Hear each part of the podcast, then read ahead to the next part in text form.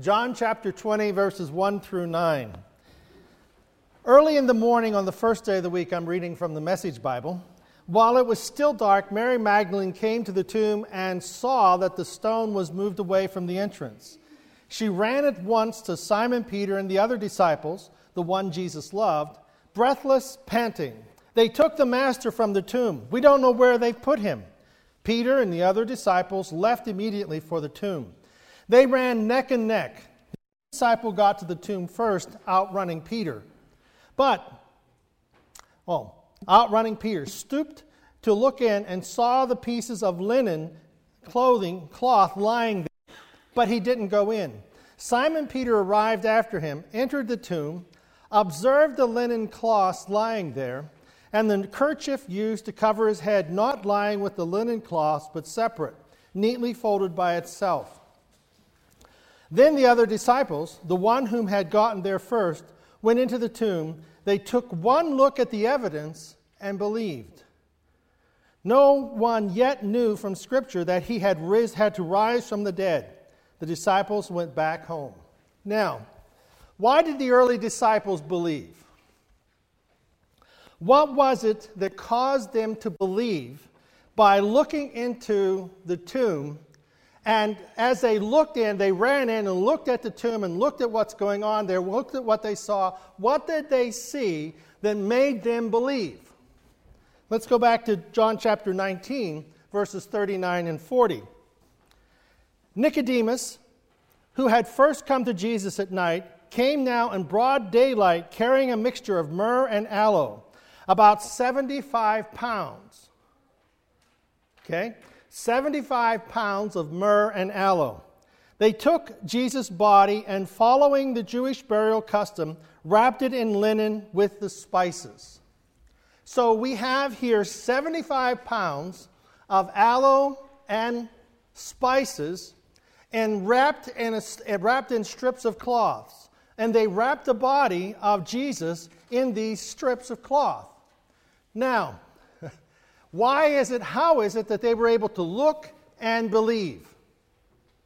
You know, uh, I think it was last year that I, I finally, we fi- I finally found evidence or whatever reading that brought this, this reality to me, to me is that if you wrap somebody in strips of cloth, there's 75 pounds of, say, water and flour, aloe and spices.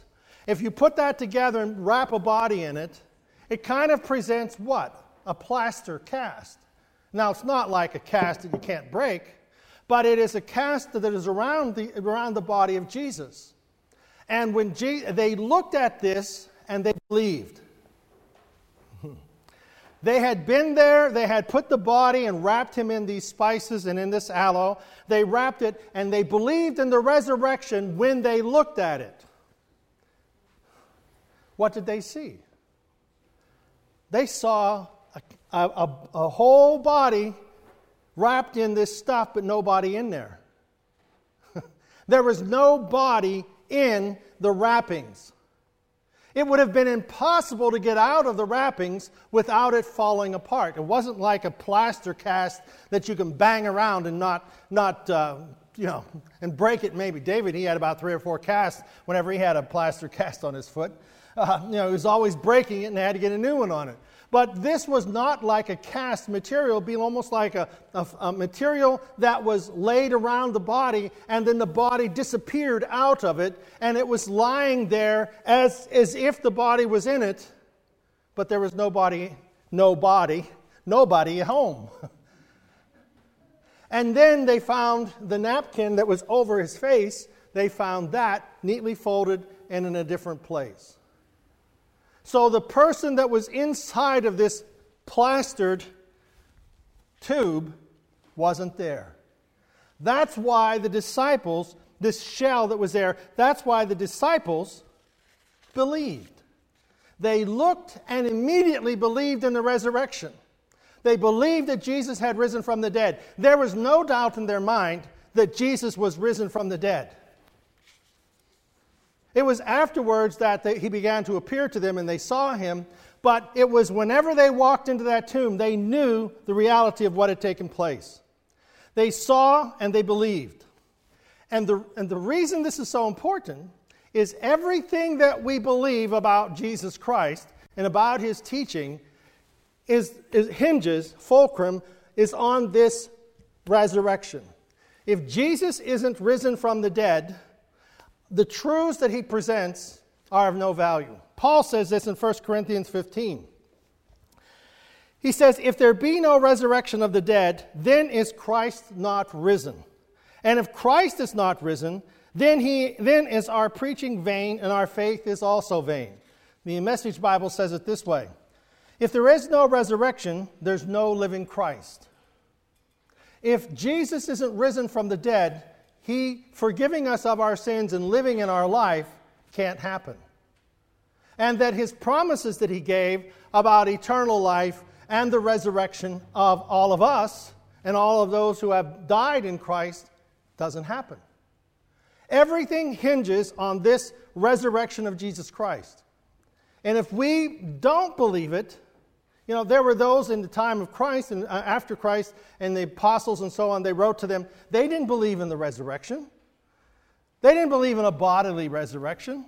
And Paul wrote these letters to them, trying and sh- proving to them that Jesus is alive. He goes on to say, um, if there's no resurrection, there's no living Christ. And face it, if there's no, no resurrection for Christ, everything we've told you is nothing but smoke and mirrors. And everything you've staked, everything you've staked your life on is smoke and mirrors. Not only that, but we would be guilty of telling you string, uh, excuse me, we would be guilty of telling a string of barefaced lies about God. Paul says that to the church at Corinth. So the Christian message the Christian message is tied to the historical reality of Christ's death, Christ's resurrection, and Christ's exaltation. To note the apostles, it's important to note that the apostles cannot conceive, the apostles cannot conceive of his message having any spiritual value if Christ is not risen. The apostles themselves said, if Jesus isn't risen from the dead, his message has no value. Verse 16 If corpses, if a corpse can't be raised, then Christ can't be raised. Because he was indeed dead. Did you know there was a teaching that went around that Jesus really wasn't dead whenever he was on the cross? They took him down before he died. And then they put him in the tomb, and he somehow, he somehow um, came back to life and got out of the tomb. Okay. You know, I mean, you, you can't, um, if you watch the, um, the film that talks about the, the, the death of Christ, was Mel Gibson's film? That, is that it? Passion of the Christ. If you watch that film, that still doesn't depict the brutality. As brutal as that is, that still doesn't pr- depict the brutality of what happened to Jesus. And how he would be able to survive even that would have been a miracle, let alone hang on the cross for all those hours and have a spear stuck in his side and, you know, water and blood gushed out of his side. You see, the resurrection of Jesus Christ brings all the truths of God's word to life. To life. Jesus says, I'll never, never leave you nor forsake you. It's because he's a living Savior. Jesus says that nothing shall separate, Paul says this in the scripture, nothing shall separate you from the love of God. Nothing can come between you and God's love. Nothing can take you out of God's hands. That God is with you. That in death we have a hope of a resurrection because Jesus Christ is risen from the dead. See, Christ in you is the hope of glory. And whenever we take, receive, the Word of God into our life, we become a miracle. We become a miracle. Our life is transformed from the inside out. No longer I that liveth, but Christ that liveth in me. There is a hope in our life that only Jesus Christ can give us because he loves us and he died for us. It wasn't a mistake that Jesus died, it was the plan. Jesus, before the foundation of the earth, knew what was going to happen. and he, he would become the Lamb of God that takes away the sin of the world. It wasn't a failed attempt at trying to redeem man because of his life, and it all failed, it all fell apart at the last time, and it killed him by mistake. That's, you know, that's human logic trying to figure out a reason why Jesus would have died. But Christ in you, the hope of, hope of glory, is allowing the miracle, allowing the truths of God's word to be a part of our life. Colossians says this, Paul to the church at Colossae. He says that God wanted everyone, regardless of their background, regardless of their religious standing. The mystery in a nutshell is this Christ is in you. So therefore, you can look forward to sharing in God's glory. It's that simple. Christ in you. When we accept Jesus Christ into our life, it is that hope that resides inside of us that will last in eternity. Christ is in you. We look forward to the glory of living in heaven with Christ. And not only living in heaven, it is coming back to where we are now. That we have the abundance of what God would have us to be. The joy of the Lord is our strength. That we go through every day, every, every day, every part of our life, knowing that Christ is in us. He is with us as we go through life and we go through the obstacles and difficulties. You know, I, I like the, the sower in, Mar, in Mark chapter 4. You know, we, we can ask ourselves, what type of soil are we? Here we all, we all hear the word. We all hear it. The wayside soil, Satan comes and takes the word. That the scriptures that come to our hearts and comes to our mind, and we hear it here today, and, and as we read it and as we pray, these scriptures come to us. The word made flesh and dwelt among us. God made flesh. When we accept the Word of God, we are accepting God into our life, into our thinking, and into our hearts. The wayside soil is the Word is sown into the, into the, along the hardened path. Satan comes, takes it away. That's no miracle. Stony ground. We hear the word and immediately we receive it with gladness, but we don't have any root. And when problems come and we become offended, we back off and leave. There's no miracle there. Thorny ground. Hear the word, and, and, and cares of the world come, and the deceitfulness of riches, the deceitfulness of trusting wealth, the lust of other things, choke the word, become unfruitful. There's no miracle there. But good ground. Good ground, we hear the word, we receive it and bring forth fruit, some 30 fold, some 60 fold, some 100 fold. This is where we become the miracle. We become the miracle of the resurrection because the miracle of Christ's life produces life inside of us. And whatever we touch and whatever we do, it, it multiplies.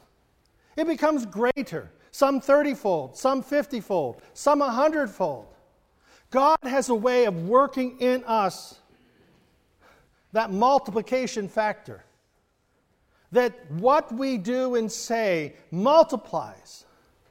You know, we look at our value and say, well, you know, really don't I don't have that much. I can't give that much. It's not it's not that.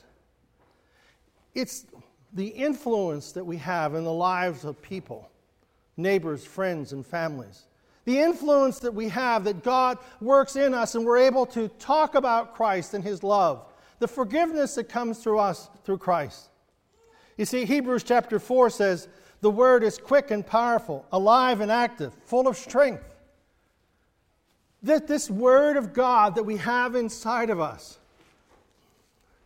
let the peace of God guard your hearts and minds. Whenever we're upset or discouraged, or problems come, things we can't things that we can't handle on our own. That's not the problem because we have Christ in us. And when Christ is in us, the word is alive. It quickens, it's quick and powerful. It gives us assurance when we feel discouraged. There's an assurance that comes from the word, from the scriptures. And that assurance is Jesus Christ in us. That assurance is that Christ is there to help us, to give us strength the power of the Word. Nothing and no one is impervious to God's Word. that everyone will hear the word, and that word makes a difference. So, I look at, as you look at the disciples and the, and the crucifixion of Christ, and how that they would have gone away in discouragement and hiding. Couldn't they remember? Didn't they remember the time that they were on the stormy sea? There in Mark chapter 4, there arose a great storm and the waves beat into the ship. And Jesus was in the hinder part of the ship asleep on a pillow. And they awake him and say, Master, don't you care that we perish? And he arose and rebuked the wind and the sea and said, Peace be still. And the wind ceased, and there was a great calm. And he said unto them, Why are you so fearful? How is it that you have no faith? And they feared exceedingly, and they said one to another, What manner of man is this, that even the wind and the sea obey him?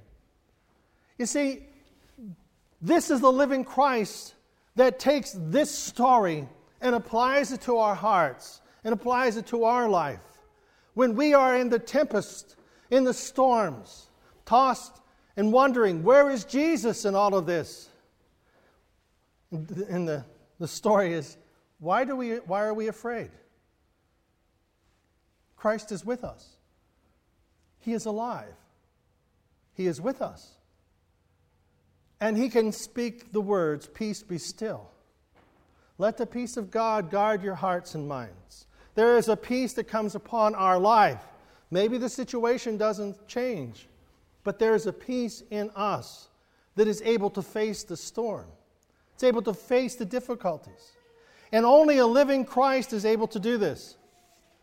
Be the miracle. Know that Jesus is no ordinary person.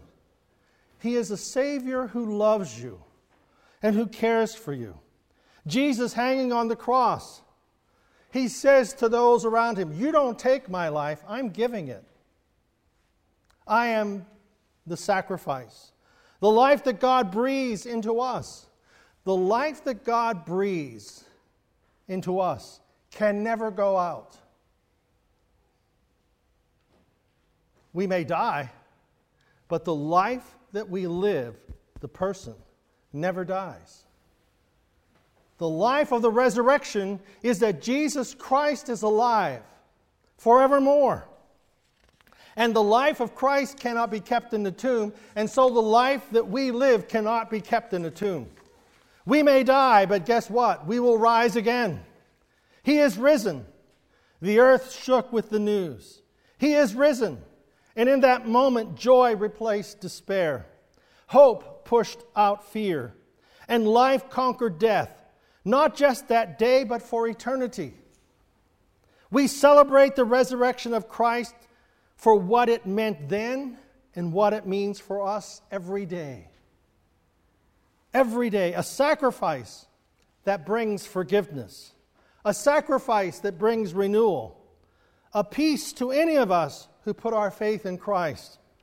Being the miracle is no matter where we are in our life, no matter what burden or what circumstance may come to us, we have a reason to give thanks. We have a reason to thank God and praise Him. Praise Him for that unmatched love that comes to our hearts and lives.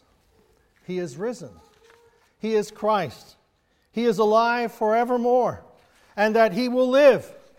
Jesus, the bread of life, communion. Jesus broke the bread and said, This is my body. This is the cup. This is the blood of the New Testament, which is shed for you.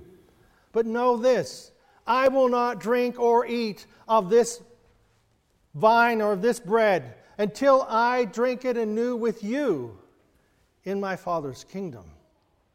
Jesus knew what was going to happen. He knew the resurrection and, and, the, and the crucifixion were just imminent in front of him. But he knew about the resurrection, and he knew that that would make the difference. Be the miracle. Enter the empty tomb. Enter that empty tomb in our own lives and experience the resurrection of Jesus Christ. Jesus is alive in us. His light shines in us and through us into the dark world that we live in. And He called us to be the miracle. Know that Jesus Christ is alive, not only out there somewhere, but in here. He is alive. Jesus lives. I serve a risen Savior. He's in the world today. And I know that He is living, whatever men may say. I see His hand of mercy. I hear His voice of cheer. And just the time I need Him, He's always near. Amen? Amen. Shall we stand?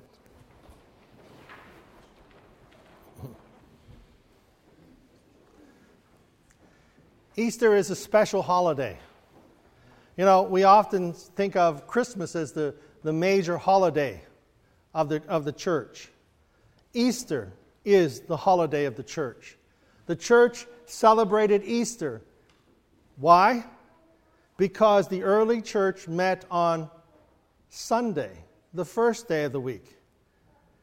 And that, that started every week after the resurrection. The church met on Sunday. The Jewish Sabbath is Saturday. The church met on Sunday, the first day of the week, the resurrection day of Jesus Christ. Every Sunday is a celebration of the resurrection of Jesus Christ. Every Sunday is a memorial that Christ rose on the first day of the week. He arose as a conquering Savior. Death could not hold him, death could not confine him. He is life. And when Christ lives in us, we will live forever. Take a breath. 2,000 years from now, you'll be able to breathe. Because your life will never be extinguished. You are a living soul and you will live forever. In Christ, we will spend an eternity in heaven because He loves us that much that He died for us and He rose again. Amen? Amen? Christ died for us and He rose from the dead. And because He lives, we shall live also.